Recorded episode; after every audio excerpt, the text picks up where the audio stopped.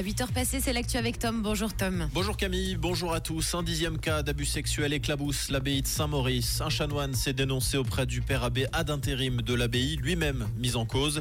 Les confessions ont été portées devant le ministère public valaisan deux jours avant la diffusion du reportage de la RTS. Les faits avoués concernent des actes sexuels sur des enfants à Port-Entruy dans les années 70. La justice jurassienne en a été avertie.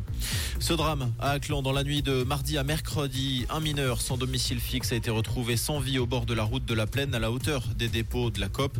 La victime est un ressortissant tunisien de 17 ans. Les enquêteurs penchent pour la thèse de l'accident, mais les circonstances de ce drame restent floues à ce stade de l'enquête.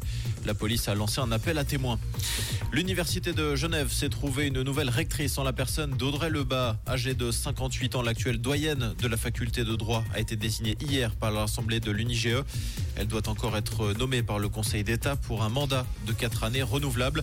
Audrey Lebas devrait succéder à Yves Luquiger au plus tard au 1er avril 2024.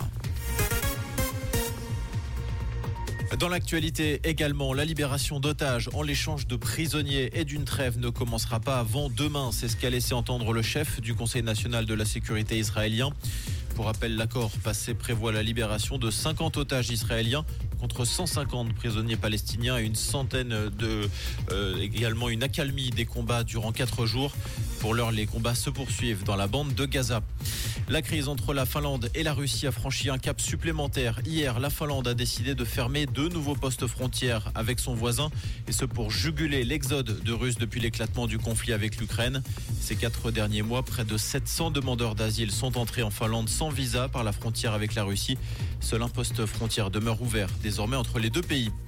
Succès de prestige hier pour le LHC à la Vaudoise Arena. Victoire 6-3 face à Gauthieron, leader du championnat. Les Lausannois ont forcé la décision dans le dernier tiers avec un 4-1 infligé aux Fribourgeois. Les Lions actuellement 6 du championnat se déplaceront à Bienne ce samedi. Comprendre ce qui se passe en Suisse romande et dans le monde, c'est aussi sur Rouge. Rouge Côté ciel ce jeudi, profitez-en bien. On aura un temps ensoleillé, dégagé, de quoi vous booster en dose de soleil. Bon, par contre, pensez à ressortir la, grosse doudoune hein, et les gants pour ne pas avoir trop froid. Là, c'est vrai qu'on sent bien l'hiver. Aujourd'hui, on a à peine 0 degré à la côte au Fait, 1 degré à la vallée de Joux et 2 degrés à Vouvry et à Viona. Et puis pour cet après-midi, bon, on garde les mêmes tendances avec un ciel parfaitement bleu. Une très belle matinée à l'écoute de Rouge.